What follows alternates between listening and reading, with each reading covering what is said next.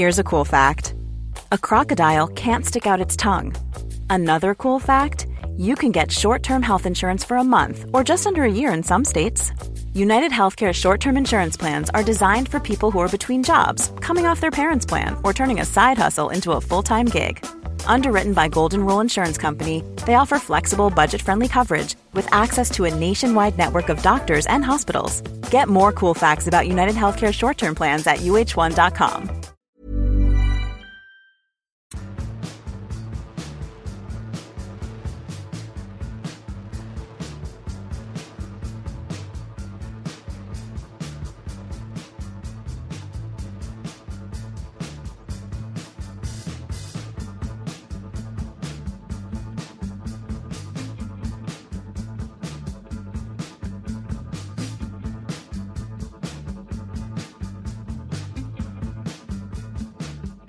and welcome to Rule the Roost podcast. My name is Raj Baines and joining me this week is Jack Hussey, sat in an office somewhere in central London.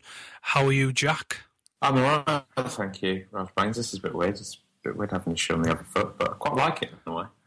Well, yeah, it's, it's purely because you're sat at work without your microphone or thing, so it's just a practical thing. It's not, you know, we're not having a power struggle or anything like that. It's not a. It's for the for the, for the slow phasing of me out. Stage one, get seven. So uh, stage two, start start leading the show. Stage, three, yeah. Seb, what did you think of St Helens 16 Leeds Rhinos 41? no, uh, Sebastian Stafford Bloor, you are here with us. I missed it to be honest, mate. I, I um, I, uh, I looked it up later and I just thought. Firstly, I, I was uh, I have Luke Walsh in my fantasy team, and uh, I thought, okay, I'm going to get some points from him finally, like nine weeks into the season.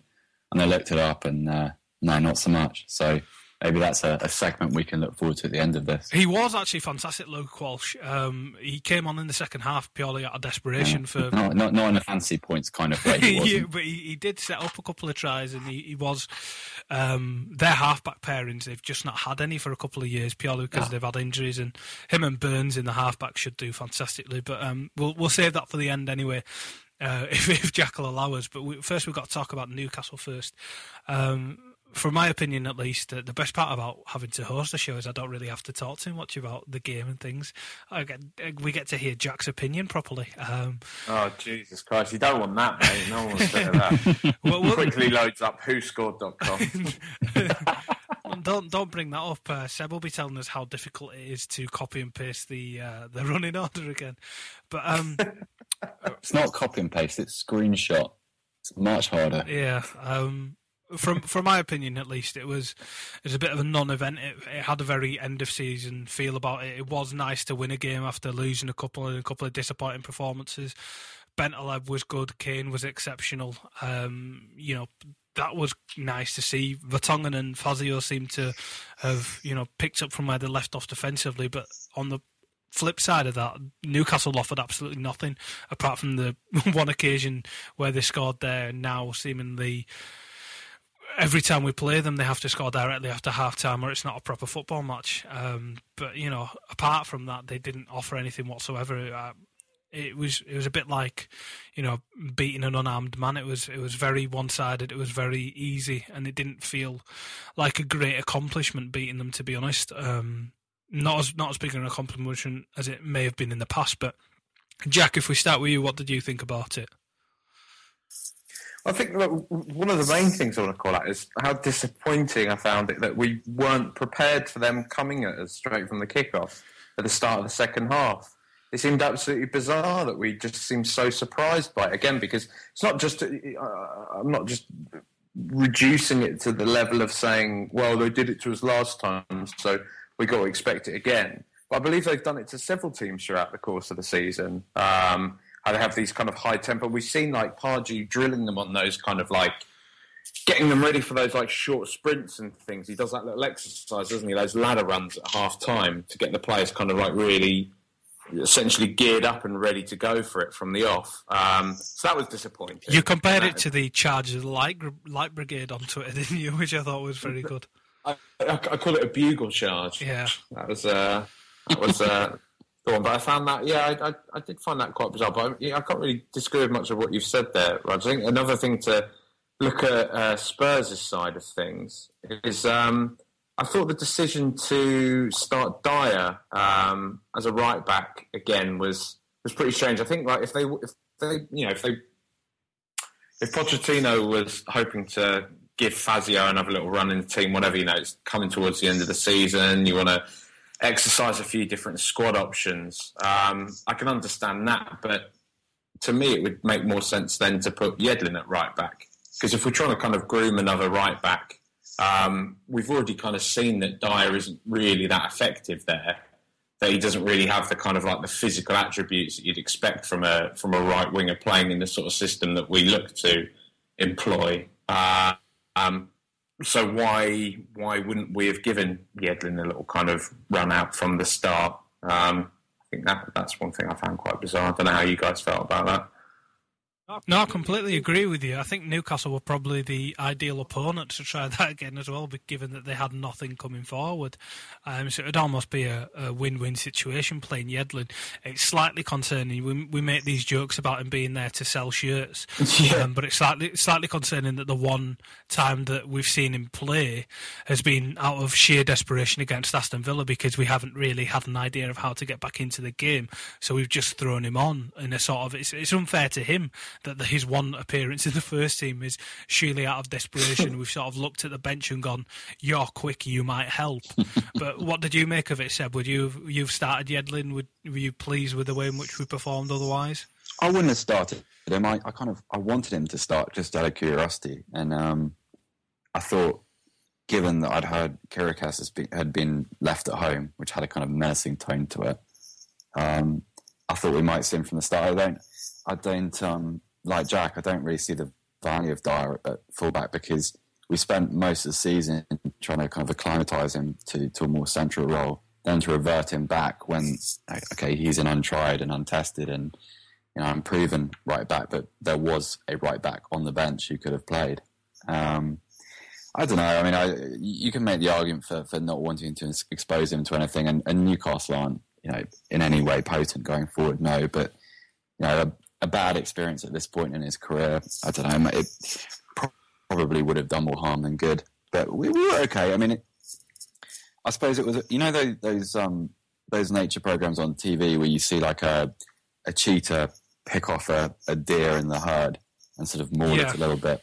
Well, we weren't we weren't kind of we weren't the cheetah clearly, but we are sort of like a, a, a plodding zebra that had come across a carcass on its way home and had a few bites out of it for the sake of it. I mean, it was it, it, there was nothing ruthless about it. It was just a sort of we're clearly in end of season mode. But I, I, I don't really I don't agree with a lot of the negativity I've seen because I thought it, you know in patches we played quite well. We didn't have that much pace about us, but I thought the pressing came back here and there, and it was quite nice to see that. I thought Paulinho played very well, which was shocking. Um, and Bentaleb did play well. You guys have mentioned that, but I thought it was, you know, we, we got it done. Um, and in difficult circumstances, with it, with a sort of a strange atmosphere at St James's Park because of the protests and the boycott um, and the empty seats. But uh, you know, score some goals, win a game. How bad can it really be? Jack, I'm going to ask you about the the protest, but while I'm doing so, um, Seb, if you think about uh, trying to analyse exactly how and why Paulinho was made man of the match and his performance in that. Because although although the man of the match just seemed slightly ridiculous, it is one of his better performances for us. But Jack, what did you make of? Do you, do you think the after we spoke to Taylor last week, after we've we obviously take a, a, passing interest in all of Premier League football, so we know of the situation in Newcastle from a, a sort of a macro perspective from the outside. Um, what did you make of the the protest? Do you think it worked? Do you think there was a difference clearly in the attendance? I think the, the council came out today and said there were 17,000 people who had chosen not to go, um, although the Newcastle official statistics beg to differ with that. But you, you never know how much the attendance figures are, are propaganda or not. But do you think that was an effective form of protest? Was that if there was ever an issue at Tottenham? Do you think that's the way in which we should react? Well, I think it's it's the point's always been made, hasn't it, that if you really want to hit kind of owners and well, yeah, if you want to hit owners where it hurts, you've got to do it in the pocket because that's ultimately why they're involved with your club. You know, you're not going to be pissed off with an owner if your owner's gotten involved in the club because he loves them, um, generally speaking, anyway. And I think that as much as the, uh, I think I think it was Taylor or Bestie, or it might have been both of them from their joint account, um, were saying during the week we're seeing quite a few people who are saying they're attending boycott Spurs, but also trying to sell their ticket. So I think there's probably a bit of, you know, people need to kind of have a clear manifesto and a clear alignment as to what it is that they're trying to achieve from this. Because I think these kind of things as a one-off type event, um, people can get kind of swept up in it, and it's all quite exciting. Yeah, let's just boycott because everyone's doing it, and the chairman's a wanker. We don't really know why he's a wanker. We just kind of think he is because my mate's saying he is, and we're going to hold up these banners and we'll probably get on Sky Sports and it'll be a good laugh. Yeah, I'm not saying that's the whole movement, but it's now that they've kind of they've they've drawn that line in the sand. You know, they've managed to get what whatever it was. You said it was was it seventeen thousand people. Yeah, he something like so seventeen thousand was yeah. the uh, was the figure that the council provided. Yeah, I mean for for the for the for the first match of a boycott, you know, that's it's a pretty exceptional turnout. Um, but for, for a movement like that to actually make a difference, it's something that needs to be sustained now. You need to start looking at people not renewing season tickets, to people to be consistently boycotting games, to be boycotting buying replica shirts, to be, you know, all types of merchandise. It has to be something that's done across the board where it actually makes the the chairman start to to to buck his ideas up and do something different. And again, this isn't a critique of the Newcastle fans. I think what they're doing is a massively positive step. Um, but it's you know with there being so much outside money involved in football now, seventeen thousand people on a match day. Although a, a statement does it have a massive tangible effect on the club if it happens as a one-off thing? No, it doesn't really and that's kind of the frustrating the frustrating situation I think a lot of supporters find themselves in now, and why a lot of people will just not even bother with a boycott. They'll kind of see it as, you know, what's the point because it's not going to make a difference anyway. Um, as a poetic statement, yeah, it's great, and I think it's it's good that people still want to stand up and have their voices be heard. But if it's going to bring about a change, if it's going to bring Ashley to the ground, it's it's probably not, is it? Unless they, you know, they continue and they continue to spread the message amongst the supporters. Um, because what, what he is doing to the club it is is disgraceful, and you guys covered it last week with Taylor um, at great depth, and I think it's it's something that a lot of people have spoken about doing at Spurs in the past, and I don't think we've ever really as much as this we've come close. I think when the Stratford stuff happened, that's probably the most mobile I've seen large sections of Tottenham support. Um, so I'm not. Yeah, I'm. I'm just.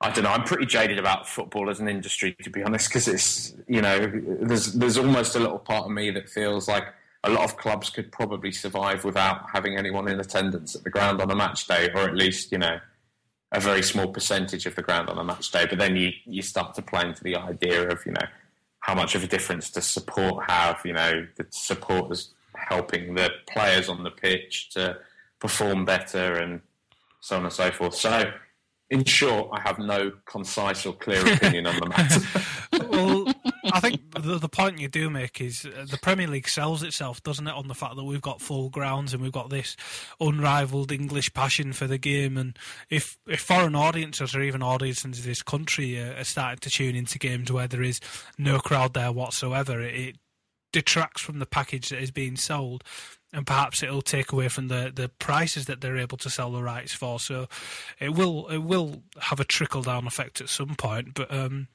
if you are that jaded, Jack, you could you could always come and join us at Huddersfield Town next season and, and try my experiment of Championship football with me. But um, mate, I, lo- I, I love the sound of that. I, t- I told you about my Brentford dalliance, didn't I? That, how I was gonna. Because oh, yeah. Brentford are just kind of down the road from me. Um, and I, I, I had a, a, feeling a couple of years back. Um, the fact they got into the championship and like their season ticket price doubled uh, kind of put me off. But more so was the fact that the one Brentford fan I did know, who was a friend of my girlfriend, um, then professed his love and told her to leave me. So instantly now I want the club to fold. there's, there's, no, there's no two ways about it. That's it. Um, Seb, you've had you've had you've had ample time now, Seb, to uh, to come up with reasons why Paulinho was fantastic this weekend. So I'm expecting TED Talk levels of uh, of analysis here when I ask you about this. Oh, okay. All right. Well, I, first of all, I don't really disagree with it as much as everybody else does. I I thought that okay, this is all about context, really. I think with Paulinho, in that this was his comp- his performance compared with other recent performances. I thought he, he did a lot of things really well. Like, his ball retrieval was excellent. Um, he, in a general sense, he, he just had a lot more. He just looked more at ease in a Tottenham shirt than he has done for a really long time, and it was the kind of performance which he inevitably wouldn't have given at White Hart Lane. I think that I don't know. This is a guess, but I, I think when a player struggles like that, and when he clearly must be aware that a significant amount of the fan base is not hugely in favour of seeing his name on the team sheet, I think it benefits that player to play away from home um, and to play in an environment where you know the knives don't come out with every misplaced pass, and and he, doesn't hear the groans when bad decision.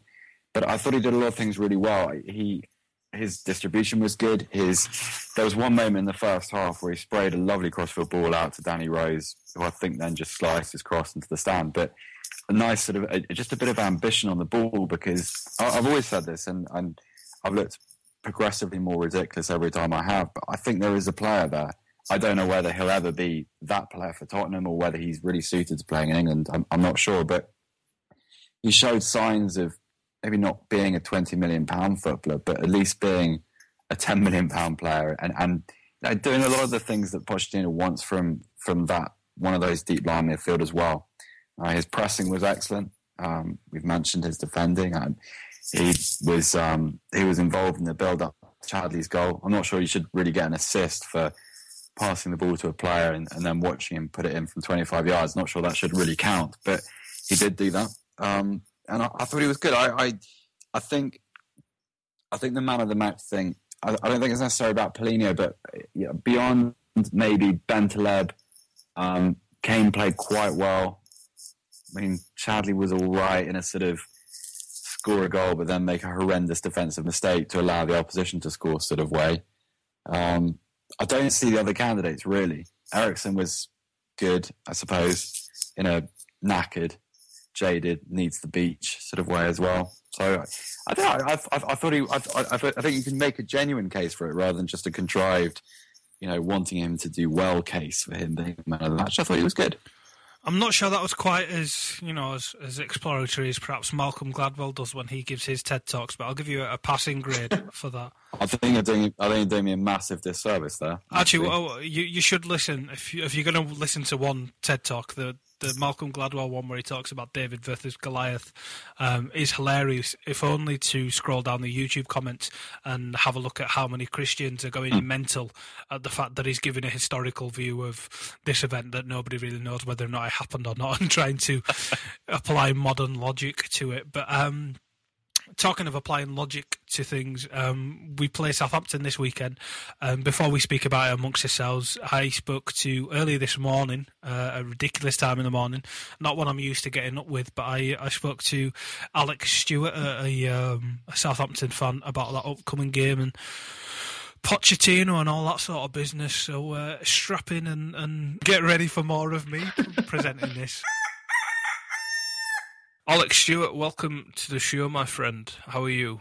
I'm all right. How are you? I'm I'm fine. I don't know why we're pretending as if we haven't just recorded an entirely different podcast together. Uh, as if this is. Remind me, which, which one is this that we're currently doing? yeah, I, I, genuinely have no this idea. This is now. currently Rule the Roost podcast. This is your first appearance on this one, rather than the uh, UMaxit podcast. We've just oh, we've just put in the can. Right. Um, this is a much more laid back and and uh, and, and less serious commitment. You, are allowed to swear. You're allowed to, to, to say and do as you want. You can essentially, given the conversation we've just had, you can you can be your own Gigi Becali should you wish. oh Christ! no. but we we will be talking about Southampton, your club, and, and, and Tottenham and Pochettino and and what have you, um, because we are playing next week. But um, first of all, given sort of the way in which your your season's petering out, much as ours is, um, I'm currently of the opinion that sort of our our season's done. Really, we're, we're just you know, the media call it being on the beach, don't they? Whereas I just think they're, they're they've mentally prepared themselves for the fact that they're going to be playing various international tours for the next few months, and, and really can't be asked trained for the next few weeks too much because um, what's the point when you're going to be playing and pimped out relentlessly regardless. Um, is is that is that cynical feeling shared at wonderful St Mary's, or is that just something for us Tottenham fans to enjoy? Oh no, I I, I think um, I think we still feel like we're in a, with a shout for um, European football. Probably, I think it's fair to say the Champions League has escaped us, and, and Southampton have really gone um, highs and lows this season. You know, we began it with everybody saying you're going to get relegated, you're you're fucked, that you've lost all your good players, um, you're going to go back down to the Champions championship and vanish without a trace. And and some people seemed kind of amused by that, which which knocked me slightly. And then of course we've we've uh, built on a really awesomely solid defensive unit and particularly Wanyama and Schneiderlin in front of them and, and done enormously well. And then all of a sudden it's fireworks and it's champagne corks and it's, you know, Southampton for the league, Southampton for the Champions League and, and all that kind of stuff. So we've been a little bit put through the ringer. Um, so actually, I could kind of understand why the players would be would be switching off a little bit, maybe just out of mental exhaustion uh, as much as anything. But you know, the beating Liverpool is still um, very much a, a genuine prospect, um, as we were talking about in the, the previous podcast. You know, they Liverpool look shagged and confused and uh, coming off the back of that loss to, to Villa in the semi final, uh, that I think I think they could have a real tailspin. Um, and so we should, yeah, hopefully we'll keep focused and we won't quite go to the beach yet. I uh, I must um, apologise because given that we have just spoken to each other, I forgot to give you a, a, proper introduction. I did say your name, but if you want to, to sort of uh, uh, pimp yourself out and uh, and tell everyone what you do, I imagine most people will know you from your recent blistering success on the set pieces with your uh, your Moneyball series, which I, I, think I'm not sure there's anyone in the nation who isn't gripped by the success of Bristol City and, and, and how you are transforming them from, from your bedroom in your underpants. But what is your your yeah. other work and your other commitments and things like that? Um, I yeah, so I've been doing that stuff for the set pieces. Um, I I appear um, most weeks on the Illustrated Game podcast with uh, Joe Devine, where we have a similarly, I suppose, um, light-hearted approach to discussing football and and class struggle and various other things. Um, and I've got my own site, um, which is putnielsingoal.com, where I write about various things. Um, and I've done stuff for the Football Pink, um, eight by eight, um, just just bits and pieces here and there. To be honest, I mean, I kind of, I, I'm I'm quite relaxed about about who I write for, and and um, I enjoy just basically having the opportunity to to put my opinions down and then discuss them with people. Um, obviously, I'm a columnist and, and do social media stuff for UMaxit as well, um, which has been fun and and is kind of how we got to know one another.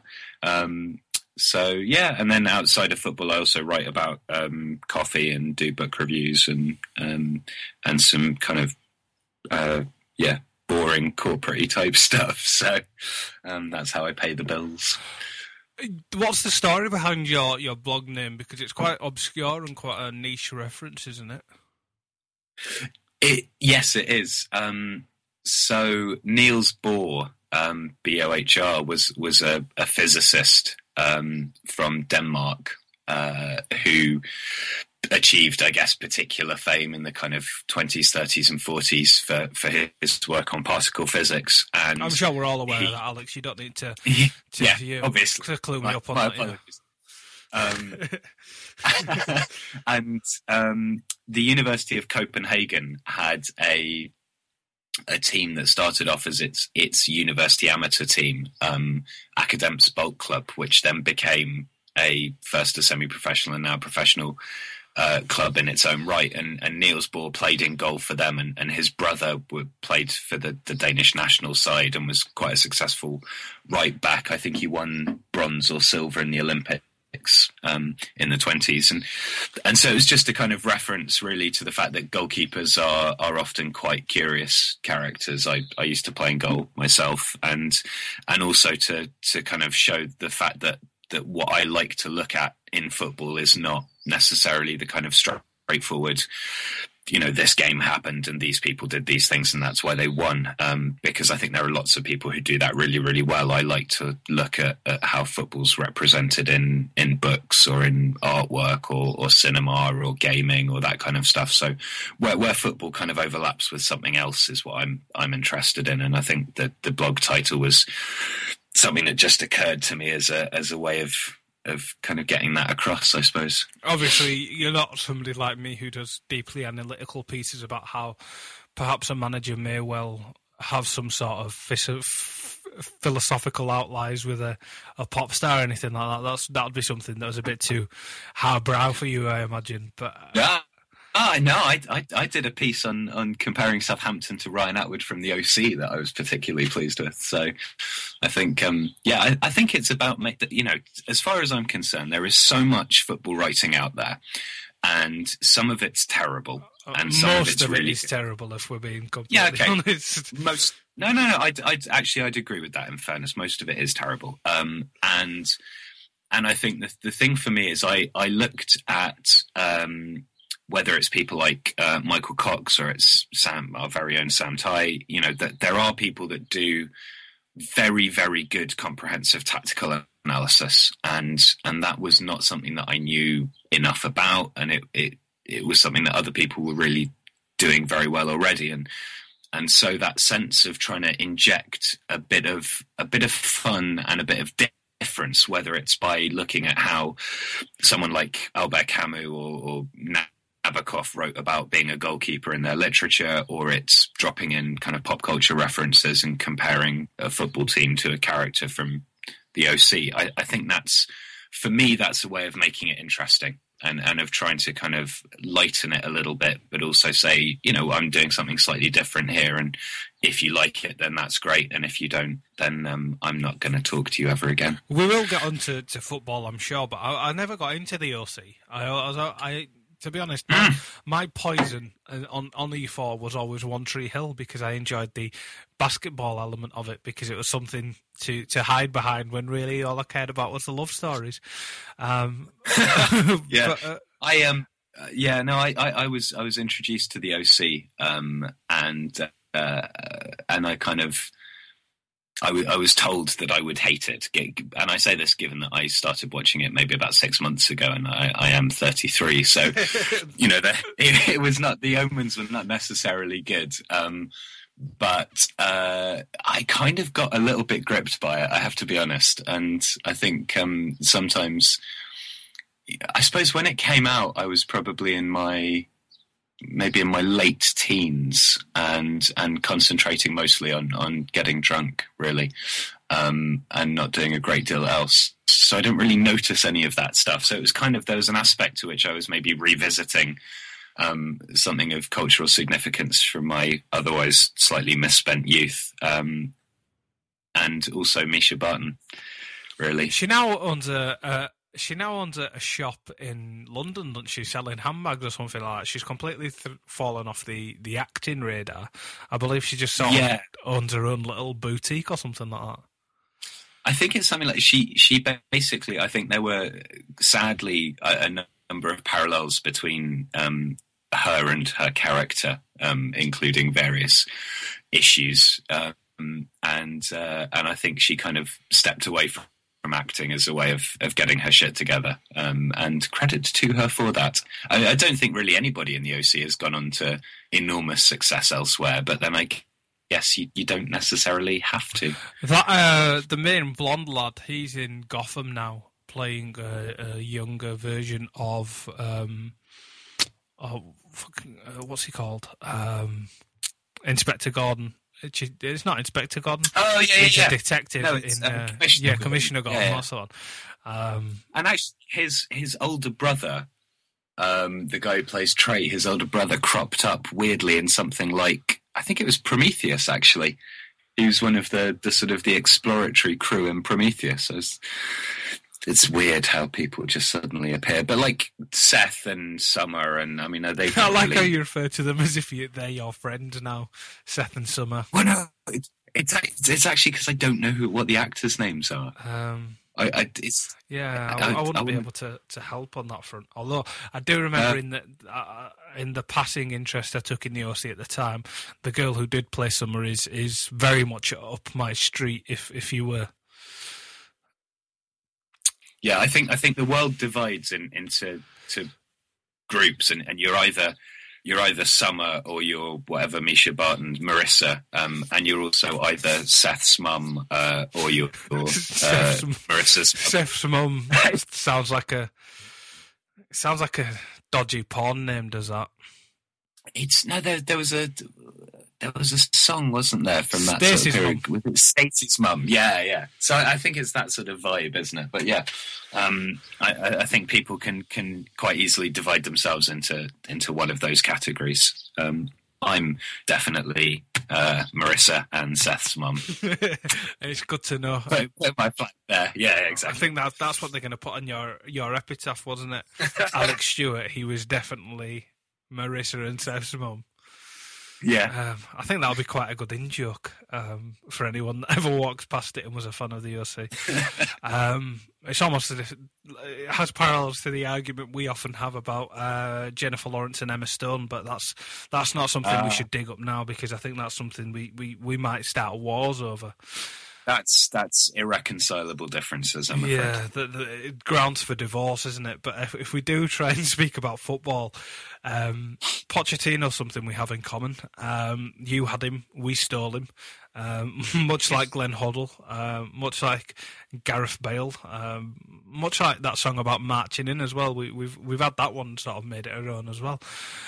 um, but um, well, what was he like for you? Are you sort of surprised that he's had as much success uh, with us, or is, is sort of the trajectory of our season doing really well um, when the squad was perhaps at its peak fitness um, rather than right at the start and then tailing off a little bit towards the end? Is that something you've you saw similarly at Southampton? Are you were you disappointed to have lost him when you did? Um, if you sort of sum up his his time at your club and, and, and what you've made of him since, if you could. So he arrived at us back in um, 2013, and he was a bit of a not not a non-entity, but I think it, you had to know quite a lot about Spanish football really to have much of an idea um, of, of what he was about. And I remember kind of frantically going to the the, the Sid Lowe um, podcasts on Spanish football and trying to think who, who the fuck is this guy who's who's come in. And, and a lot of what was talked about at the time was the the uh, emphasis on youth development. Obviously, for a club like Southampton, that's of critical importance, both in terms of, of replenishing the first team squad when our players get um, filched by people like yourselves, but also in terms of successfully running the club as a business. Um, and, and our business model is to develop and, and sell and reinvest. Um, and I mean, we we had a period of, of instability, obviously, which which was you know both financial instability, managerial instability, and then all the behind the scenes kerfuffle as well. Um, and I think Pochettino really. I mean, Ad, Adkins, who was was before him, certainly made a, a start on it, but Pochettino was really the beginning, I think, of the kind of new Southampton, um, and instilling this four-two-three-one style, um, pressing high, um, playing quite attacking football, um, and and continuing that strong Southampton tradition of, of bringing in youth players. Uh, he he was exactly what we needed. Um, and I think Koeman has come in and and found a a system and a style of play in place that he actually come already quite likes. I mean, obviously he has made some some adjustments and and stuff like that, sort of taken the the, the pressure slightly back off it and, and made us slightly less attacking. But um, I wasn't at all surprised when uh, a quote unquote bigger club, although I think I might contest that by the end of the season. Don't uh, be came daft, in mate. for him. Uh, yeah. Um, and uh, no, I think that's fair. Um, I, I, well, I'm, I'm Well, going no, to no, seriously get into Emma Stone territory here if you try and con- Well, no, take it's- that away from us after the season we- we've yeah, started no, to have. no. No, no, you, you, you, you are a bigger club. I don't think we can argue with that. But um, no, I, I think he was. I think he was a really good fit for Tottenham, um, and and I think certainly as far as I was concerned, and I'm, I'm not one of these angry, relentlessly partisan football fans who you know will hate people as soon as they leave us and all that kind of. I just don't see the point in expending my energy on it, to be honest. But It's funny you say Um, that because uh, not yourself, but other um, Southampton fans. I got the impression from earlier this season uh, that, that you you were quite a, a nice club and a nice fan base, um, and, a, and a quite you know quite timid part of the country, if I may say so. I've not spent much time there, but that's the impression I get from the south coast. It's it's sort of where I imagine you know white collar people go to die. Um, and that's my impression from Yorkshire. Um, but you know, um, eh, they they seem to get very bitter, um, not just towards Tottenham because I think there was already that in place. Given you know your previous chairman have have, called us yobbos and, and whatnot previously. That I don't think there's the greatest relationship between the two clubs. Um, but with the the negative aspect of people saying you'd go down and and you know people laughing at the fact that your manager had left you and all your your big players per se had gone. Um, there was a lot of bitterness towards the world, and because you'd you'd started to do quite well, there was a lot of overconfidence and a lot of uh, a lot of cockiness in the face of the early positivity that had happened. Um, was that something you picked up on, or is that something that only people from from outside of your club can accuse you of? Um, I think I think Southampton generally is a nice club. Um, I think that's a fair thing to say, and and that that maybe there is actually sometimes a a lack of edge both to the way we play and, and I think sometimes the way we conduct ourselves in terms of, of transfers and stuff like that, that that we can be a little bit soft. Um, and uh, I, I don't know. I mean, I my attitude is that that people have got contracts, but if a club comes in and buys you out of that contract, then I like who you know if, if i worked for one bank and another bank offered me more money and i went to the other bank I, I wouldn't really expect everyone that i used to work with and everyone who was an account holder in that bank to hate me for the rest of my life it would just be bizarre um, Burrow's furniture is built for the way you live. From ensuring easy assembly and disassembly to honoring highly requested new colors for their award-winning seating, they always have their customers in mind. Their modular seating is made out of durable materials to last and grow with you. And with Burrow, you always get fast, free shipping. Get up to 60% off during Burrow's Memorial Day sale at burrow.com slash ACAST. That's burrow.com slash ACAST. burrow.com slash ACAST.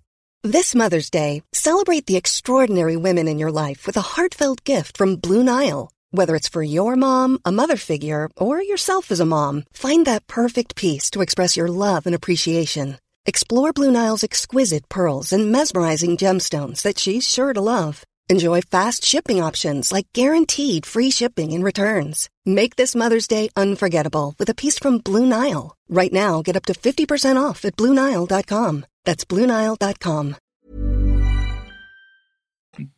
and I don't understand that thing with football where people get so um, absolutely fixated about. I mean, yeah, okay, particular rivalries and stuff like that. But but when you know when a, a manager leaves, a, a lot of that, you know, it it was kind of a, a an unholy mess of players saying, well, if if Pochettino leaves, then we don't want to be here. and Pochettino saying, "Well, if you're going to sell those players, then I don't want to be here." And, and I think I think the situation could have been resolved if if the board had acted a lot more um, definitively a bit earlier.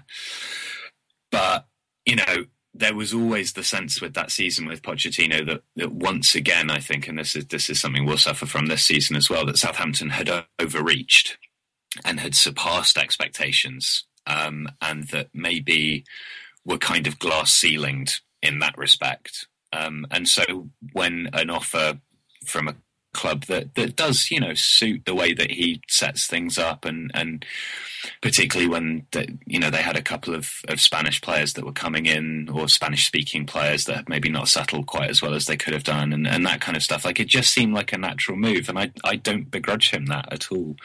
And the back of that is that we got Koeman in um, and, and I, I actually prefer Koeman to be honest. So, you know, I, I don't see it as a, as a bad thing, but yeah, I then I don't understand all that anger and stuff anyway. It's just not my scene.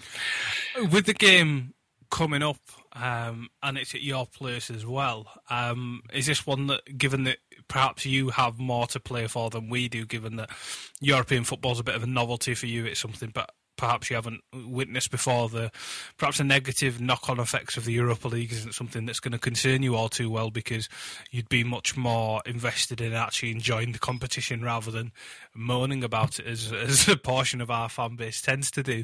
Um, given that we've we've spent an awful lot of time um, in places in, in Europe I've never really heard of previously. Um, the sort of things you only ever hear on sort of breaking war correspondence of, of places that have been, you know, when you, you think their name has been made up, but no, we, we do end up being drawn against them in the Europa League. Um, but do you think that you you perhaps would have a bit more intensity, a bit more want in this one, especially having to lost to Pochettino earlier on in the season? There is always that that extra bit of bite about beating somebody who used to have an association with your club and, and wanting to get a bit over uh, one over on them. I mean, we've already experienced that with with Tim Sherwood coming back to White Hart Lane and winning, which genuinely was one of the worst points of the season, if not the worst, because we we've we've spoken at length about just how massive of a bell ender that man is. Um, mm. So, do you think Southampton, perhaps in a mental state, will be a bit more up for this game than uh, than Tottenham would be?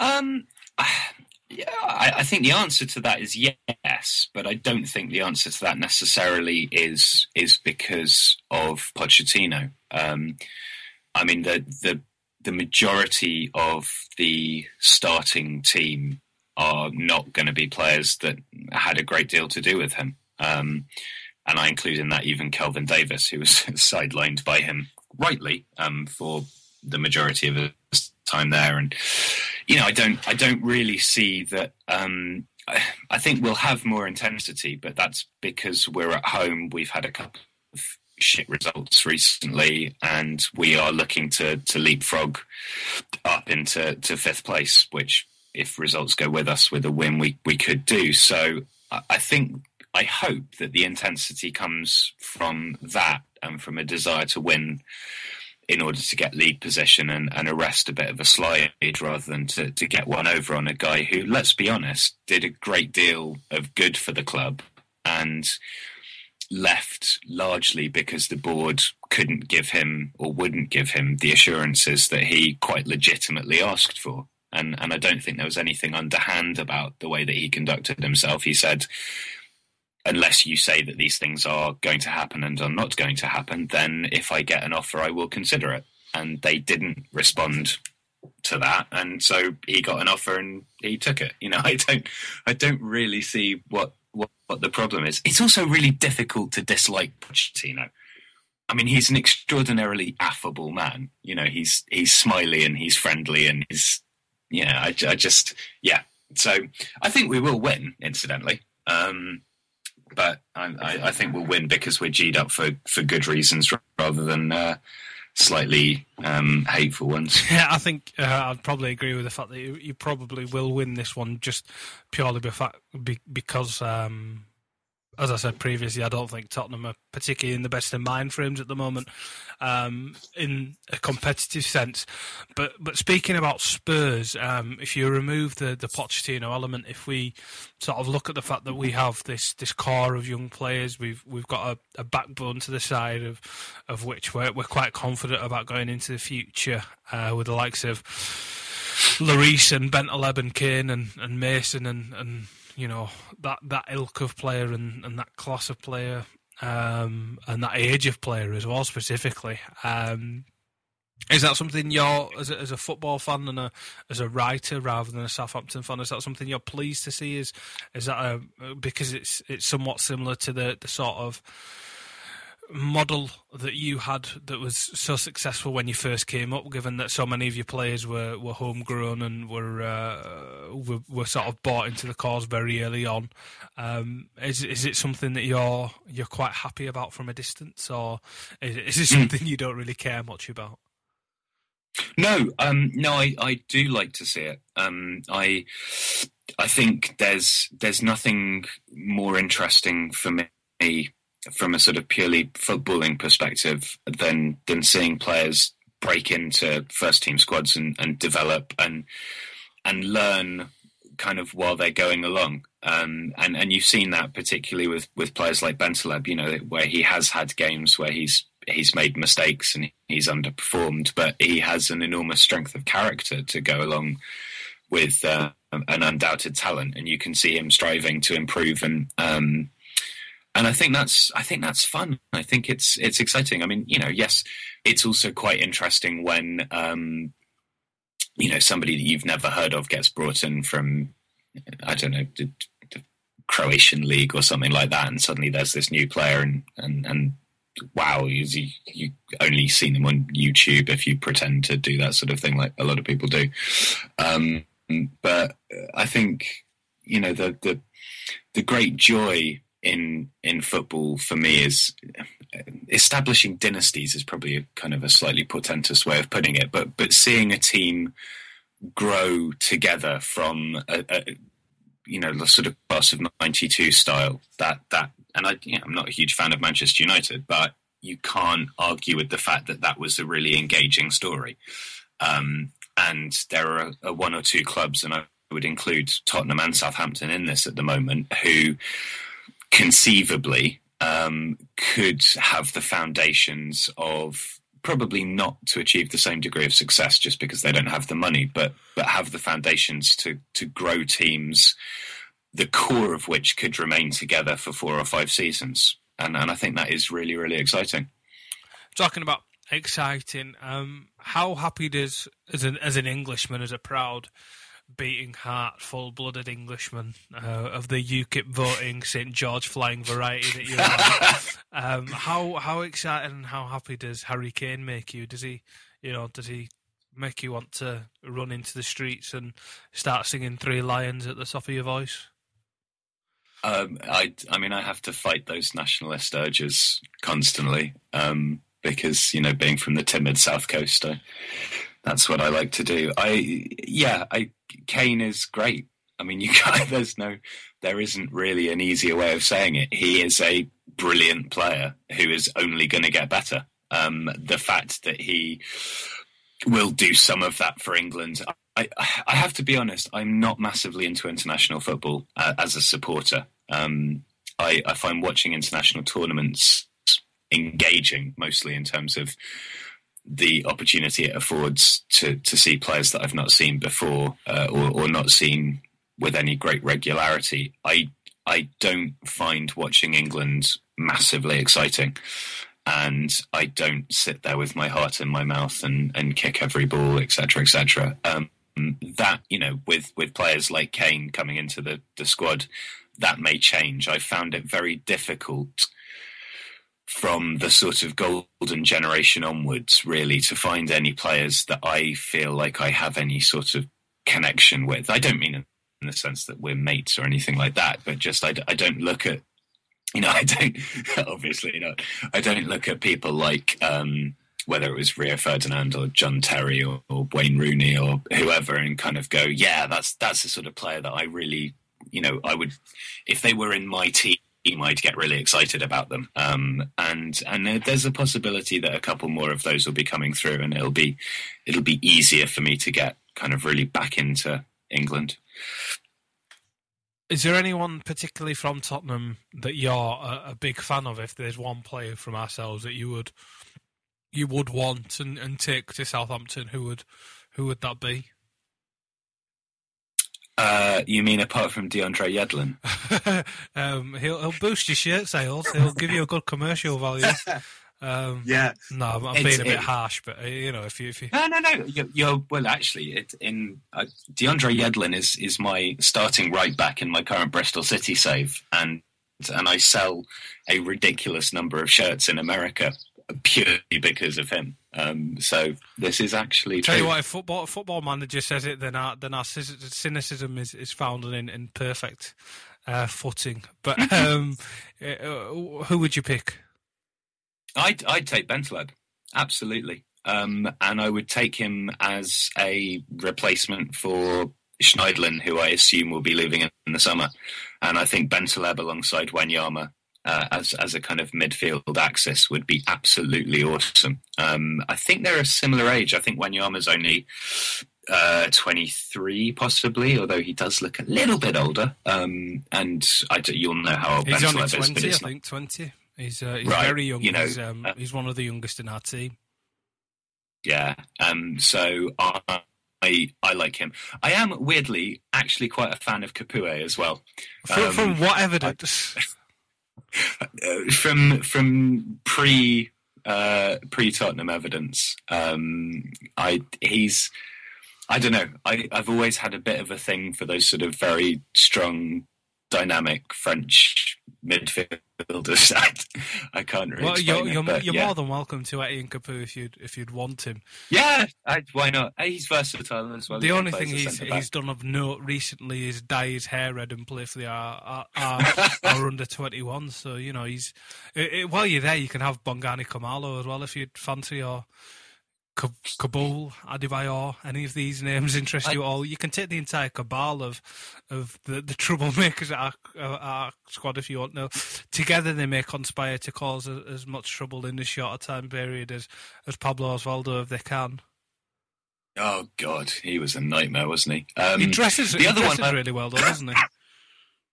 he do, he's he's sort of a um, more Mediterranean Lord Bendtner, isn't he? He's he's got that same sort of suave approach um, to mayhem and and moments of footballing genius. Let's, yeah, that you know, chip that he scored is still probably worth against, the time he was. Yeah, yeah, that's the the Man City one. Yeah, um, I'd also take Eric Dier from yours, by the way, because um, I think he could be really, really good. It's interesting you've you've not mentioned the headline acts such as Lloris or Eriksen or or even Kane? Are those not players? That Oh well, I no, I think I think taking Kane kind of goes without saying. I think any Premier League team would would take Harry Kane if they had the opportunity.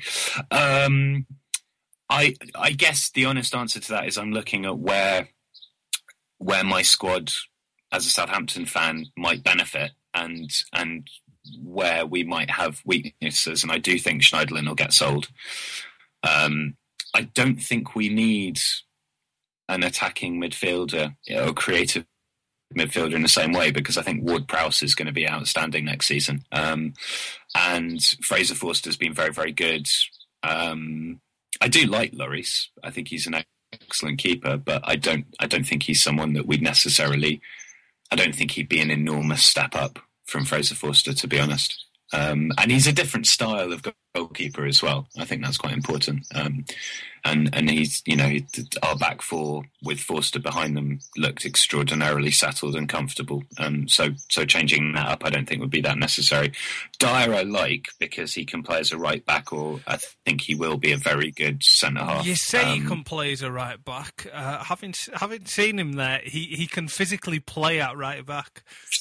he can stand in the right place mostly. No, I, I, think you know he's he's not been used a great deal, and and I think he's he's definitely one for the future. But I do think he could be really really good, um, and I think he will become that sort of quite elegant um, ball playing centre half in due course. um, that that you might do well to have. I don't know who you'll play alongside him. Um, gets really, really good in Football Manager, but I don't. I'm yet to be convinced of that in real life. You see, I have this weird, really, really strange, uh, somewhat unfounded like of Chiriches because he. When he first came to the club, um, there is that weird stat that we didn't concede for however many minutes he was on the pitch for his first few games. I don't really buy into that too much. I think that was more convenience, but he was very confident. He, he, although he's not very good in the air, he's on, on the floor. He, he used to maraud up the field in a, in a very mm. positive manner. He's, his ball playing's fantastic. He can strike it. He can score with a header. He was just a, a picture of, he, you know, he was taking his chance with both hands. However, after a few injuries, after a bit of a, a the odd mistake here and there post injury, he's he's not looked as confident. He's not recovered from it as well as he'd hoped to because he's fallen out of the side, and he is often played out of position when he comes back into the side. He's he's sort of been made into this joke figure at the club where people don't think he can play whatsoever. He's he you know he's he's a figure of fun now. Where as before he was he's perhaps one of our biggest prospects at centre back. The the prospect of having both him and Vertonghen at centre back was almost like having two extra midfielders. But um, mm. but that seems to have tailed away, which is rather unfortunate because I think he he could be in the right circumstances fantastic. There has been several attempts by Roma, I believe, over several windows to lure him in, and I imagine this summer, given the the rate of, of change within the squad. I imagine Pochettino and, and the other bloke we robbed from you, um, Paul Mitchell, uh, with his black box, um, will will want to change. Um, so he could well go there, and I imagine he'll be fantastic in that league, given his pace and the lack of it in Serie A. Even though I, I do very much enjoy watching it, but while I, while I, while I hmm. remember to mention Mitchell, can you can you shed any light on what Paul Mitchell does, what his black box is, what he's actually going to be able to bring to the club because he's he's been advertised now by Levy uh, quite publicly as um, as being one of the the head people in our recruitment process, which is something that we've um, we've been very hot and cold on at our club. Mm, it's it's just a sort of greater degree of of analytical input um, in terms of of what sort of players you're looking for to fit in with a style, um, whether that's to do with with possession or how much you run, or you know, it it's it's really advanced announcements on the sort of thing that I suppose Wenger was maybe the first person to bring to uh, to English football. Um, and then people like Allardyce and Owen Coyle started to get excited about that that you you have a, a tactical setup in mind, and then you actually go out and find players that whose statistics suggest that they would dovetail neatly into that, um, and not quite a Moneyball approach, um, because actually the point of Moneyball is about market value rather than statistics. But um, it'll be interesting to see if it works. I mean, I, I, think there's still, I think there's a lot to be said for statistical recruitment in football, but I also think that that ultimately um, managers have to be convinced that that that's a player that they like, and so you know maybe presenting a series of options to a manager and then they pick and and it may be that that there's actually one who's not on the list but the manager really likes them anyway. That's still going to be the way that it works. I would be very surprised if if any club certainly in the next few years goes to a point where where all recruitment is done via that sort of method because ultimately a manager's still got to want to work with a player and still believe that that player can bring what the manager wants to the, the team. And, and I don't I don't think that you can sell the idea of that being a purely statistical um, or something that can be that can be uh, uncovered purely through statistics. So managers aren't going to buy that. Even someone as modern and forward thinking as Pochettino won't buy that. Okay. Um, just to finish off, then, if I if I ask you for a, a score prediction for the weekend, how do you think um, it's going to go? You've already said you think you're going to win, but but, but by what margin? Well, we've not been scoring a lot recently, um, so I think I think it would be I think it'll be a one 0 or a two one at most, um, probably a one 0 Have you got any players that haven't scored for a while that have a have a duck to break because we are the side to do that against? um, well, Wanyama's not scored in ages, um, so yeah, maybe. There you are. if you Um, are a betting man, put it down on a one 0 Wanyama win, um, and that would or Fonte actually. What what are you like from set pieces? uh, terrible in every sense. Oh, brilliant! Then I, I would probably stick a quid on Jose Fonte scoring. Okay, In fact, I probably will do. Yeah, just just now. yeah. Now you've said it, the the added level of hoodoo is is there. Um, so I imagine it will happen now. Um, but but Alex, thank you very much for, for coming on the show. Uh, you're more than welcome Mhm. back on any time.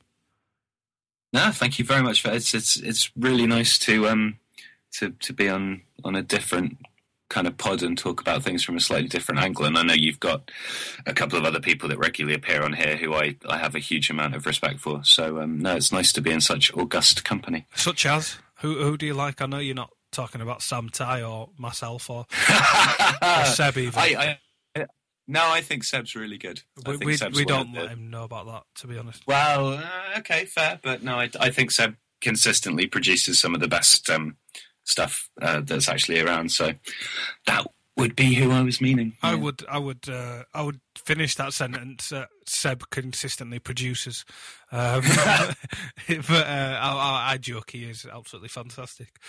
But um, again, thank you very much, Alex. We'll, we'll speak to you again another time, and I hope you're, you're wrong about the scoreline this weekend. Obviously. Yeah, we'll see. We'll see. Thank you very much to the uh, the absolutely lovely Alex Stewart for that. Um, it was a, it was a pleasure to speak to him as always. But um, if, if we discuss Southampton amongst us, obviously you two haven't heard that interview yet, so you're not entirely sure of what we discussed. Obviously it was just the the usual Pochettino, Ronald Koeman type of thing, um, and sort of what they expect from the season and, and everything like that. But how how have you? Rated Southampton this year, Jack? Were you one of the people that thought they'd perhaps fall out of the league, given that they lost their manager and seemingly all their best players um, at the start of the year?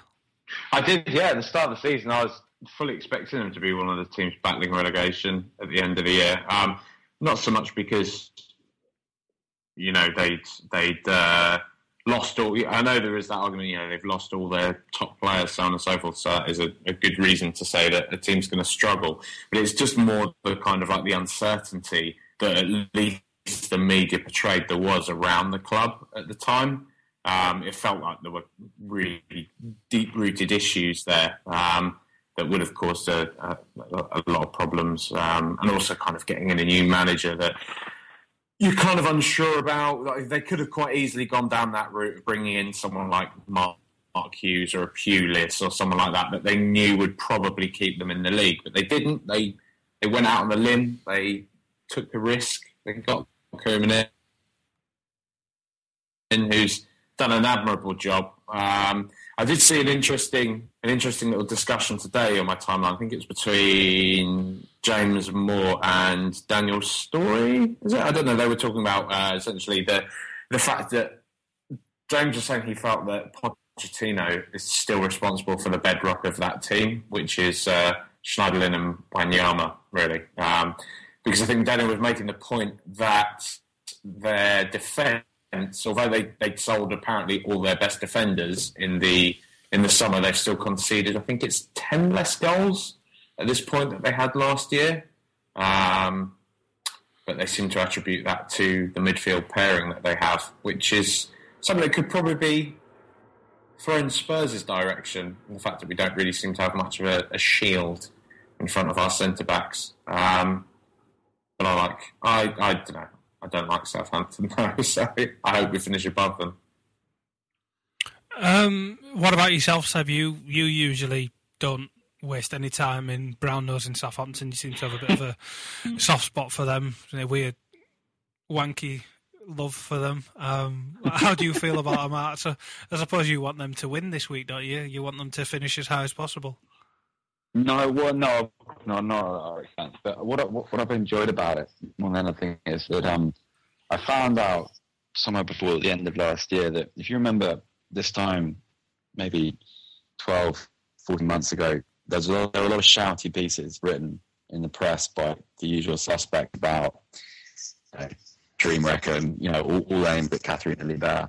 Um, and then questioning Ralph Krueger when he came in because his background was in ice hockey and because he was a Canadian, and it had that kind of very xenophobic, misogynic tone to it. Um, and I found out that actually a lot of this was because um, there are a lot of journalists in this country who um, are firmly, who were firmly in Cortese's, um, the previous managing director's pocket, and so it was a, a, constructed animosity. And any time that happens, and any time that group of people is left looking foolish, that's something I enjoy. Um, and also, you know, there are a lot of action for Koeman um, Koeman has this season. I, I take the banner story point about him him building a lot of Pochettino work, but at the same time, his possession of that side is greatly improved uh, uh, from from where it was this time last year. And I think for managers to come in, balance so many parts, to make something cohesive within the spaces let's say six preseason weeks because they were instantly good. They haven't they haven't become better as the season has gone on. Has gone on. They had um, they lost to Anfield on the opening day, um, and then they went on I think uh, an eight or nine game unbeaten until we beat them.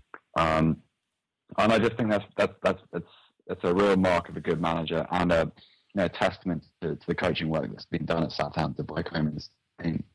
Um, and the point about the defence is that yes, they they they've retained Klein, they've retained Fonte and Yoshida, but if you look at the improvement in someone like Maya Yoshida, um, and you see what a difference he is, how different he is from the defender who first kind of went into the Premier League and looked incredibly frail um, to what he is now. I think that's of it all.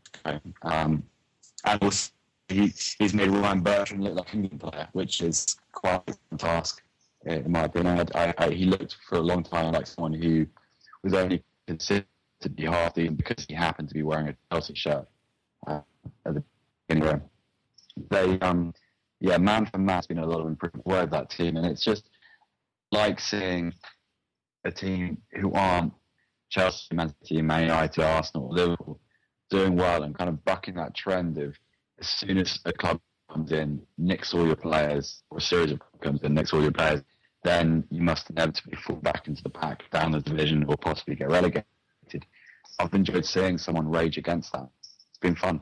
Right. Well, Seb seems to like Southampton for every bit that Jack hates them, so there's there's that much. But um, one question that keeps cropping up, even from the uh, the people who are sending us questions on Twitter and whatnot, and especially from that podcast I've just done with um, Sai from NSNO, is um, Aaron Lennon at the club. He's he's been linked to perhaps a six to eight million pound move, um, permanently making that move per, um, to to Everton, um, no matter how many times he smiles on their photos, and the opposite to that is is probably Erik Lamela, who has you know his, his performance at the weekend we didn't really touch on earlier. So if you if you want to evaluate those two and compare them, is is perhaps Lennon now that he's rejuvenated somewhere else for a short while, is he going to come back and reinvigorate our right wing? Is is Lamela the one we should persevere with? Is he going to come good now that he's had a a bit more of a, an effort in the league this year? Is he is he going to have that second season next year and be able to kick on um, in in sort of a a weird term because obviously we disregard that, that strange first year where nothing really happened for the poor lad. Um, but Seb, if we start with you, um, how how do you find the whole Lennon Lamela um, situation? Well, I'm not sure I believe that much in the rejuvenation of Aaron Lennon necessarily. I think that the um, I've seen a couple of the games that he's had for Everton, and he's he has that sort of sparkiness that you'd expect from a player who's just joined a new club. And he has a little bit of enthusiasm for the game. I'm not, I'm not necessarily sure that that would translate back to Tottenham. I mean, he, he scored a couple of goals and he's, he's played quite well in patches, but there's been nothing new from him. I mean, the, the same old frustrations still exist, and the the, the, the same shortcomings are still in his game. Um, and also, on the basis that Pochettino was willing to let him go in January, I can't see that come the summer with an influx of new, new players that anything is going to change and that suddenly he's going to be seen as a as a um, as an essential component again. Um, Lamela is a different case. I think he, he's um, he's certainly a more three dimensional player than Aaron Lennon, and we clearly haven't seen the best of him yet. He played. I mean, his first half on, on Sunday was was really poor, um, but he did improve after the second half, and he, he sort of started to find a little bit of confidence. I thought.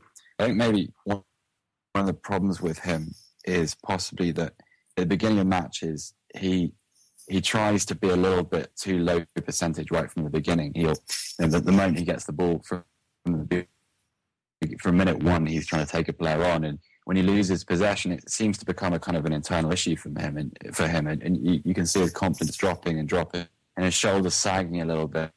And he'll still work hard, but what he does on the ball just, you know, we've seen this a couple of times. It just seems to get worse and worse. Um, and it seemed to take him the whole of the first half to get that out of his system uh, on Sunday. So maybe the key with him is just to just to simplify a little bit and, and to make sure he picks his moments as to when when to be to be a bit more expressive and to be a bit more low percentage. Um, so may, maybe that's the way forward with him. It's a really interesting point you make, actually, mate, because if you look at a lot of people's concerns over Lamela and a lot of their frustration, it's not totally unfounded he, he is quite an, he is quite a frustrating player at times. Um, but I think where a lot of the criticism goes goes astray essentially is when people start saying he's shit, you know, he's no good, he's a waste of money. Yeah, exactly. uh, it seems to me that a lot of the problems are kind of like minor things which can be worked out. So be it his first touch or under hitting passes, that kind of thing, which to me, as you say, just comes more as a product of him being underconfident and him perhaps, you know, lacking that kind of self assurance that you, you get after having a consistent run in the team when you start scoring a few goals. I mean, one of the one of the things that fills me with confidence about the player, though, is that he always seems to be working hard, and I know that's a, a stick to beat with, but he still is working hard. He's not letting this get on top of him in that respect, at least.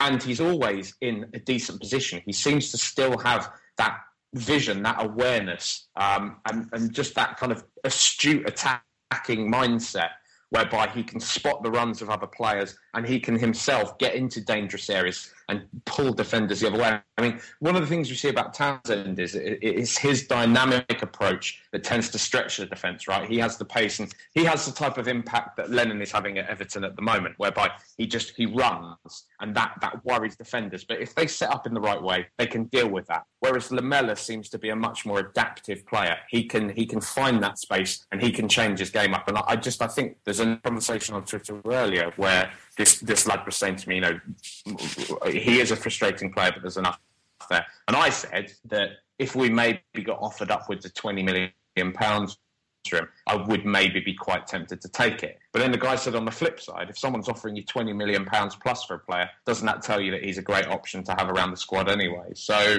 it's an interesting argument to have. But you know, I'm always going to beat the John Miller. I think he's a, I think he's a great player and he's very talented. So why get rid? Why the rush? There's there's no rush at all. We're not going to get the money back that we paid for him. So pointless exercise. That's an interesting comparison between the two. I'm I'm not sure whether or not you know. Lamela will come good. I hope he does. Uh, Lennon, obviously, he he will go, um, and I wish him all the best when he does, because uh, I will always have a, a, soft spot for him. But um, if we if we just end it on a on a positive note, Jack, we've we've not really got that much any other business to talk about. The the one point I would make is um, we tweeted earlier about the Super League Dream Team. Uh, we we made a, a, league for our listeners. Um, so if you do think you have what it takes to beat any of us, especially me because I'm really the challenge there, um, then then feel free. The the, um, the the details are all on our Twitter account. But Jack, um, previous uh, guest on the show and uh, listener, loyal listener since the very beginning, I believe, uh, Blair Dunlop. You actually took your your lass and you, you went and seen him uh, singing and playing live. How was that? Yeah, that's right. Blair invited me down to his gig in Shepherd's Bush. I was nicely tanked up on Sol, which is a beer, obviously. I, uh, but I did get in trouble for drinking the aforementioned on social media.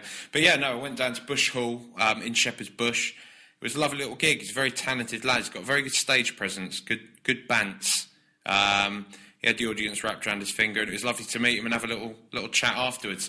He is he's, he's touring at the moment. I know it's a it's, it's not just a shameless plug. Um, it is a it, it, it, he genuinely is a, a, really good bloke and a really really talented lad. Um, so a massive Spurs fan, obviously, and that's that's all that matters really. Um, so he is on tour at the moment. He's he's got a gig coming up in Manchester on the twenty second. Um, he's going to be in York on the twenty fifth. Um, and a couple of other things. Go to blairdunlop.com. Um, so if anyone does want to go and watch him play, if you like a bit of folk, you like a bit of like Ray LaMontagne, perchance, that kind of folky, bluesy, acoustic stuff, you should check out Blair because um, he's a really nice bloke. Um, even though he does kind of like Fiorentina as well, which we let him off the hook for, but we probably shouldn't. Um, yeah, that's about it because we are having an absolute nightmare with Skype tonight. So we're going to kill this one with fire, I'm afraid. Lads, um, so if you do want to listen to any of the previous episodes of Rule the Roost podcast, you can do so on iTunes or on the Spurs Statman website, which is at spursstatman.com. You can also follow the bossman JP at Spurs Statman and be sure to send in all of your articles. If you're a budding Tottenham writer, you got something on your mind that you want to get off your chest, you don't like Pochettino, you do like Pochettino, we were wrong to sack Sherwood, so on and so forth. If you can justify it, if you can put it down coherently, which I struggle to do in audible fashion every week on this podcast, but do as I say, not as I do. Um, then send us in any articles to Steve Jennings. You can find him on Twitter at SteveGen93. Um, you can follow our Rule the Roost account at RTRSSM. Um, yeah, that's all for this week. Thanks so much for listening. Come on, you Spurs.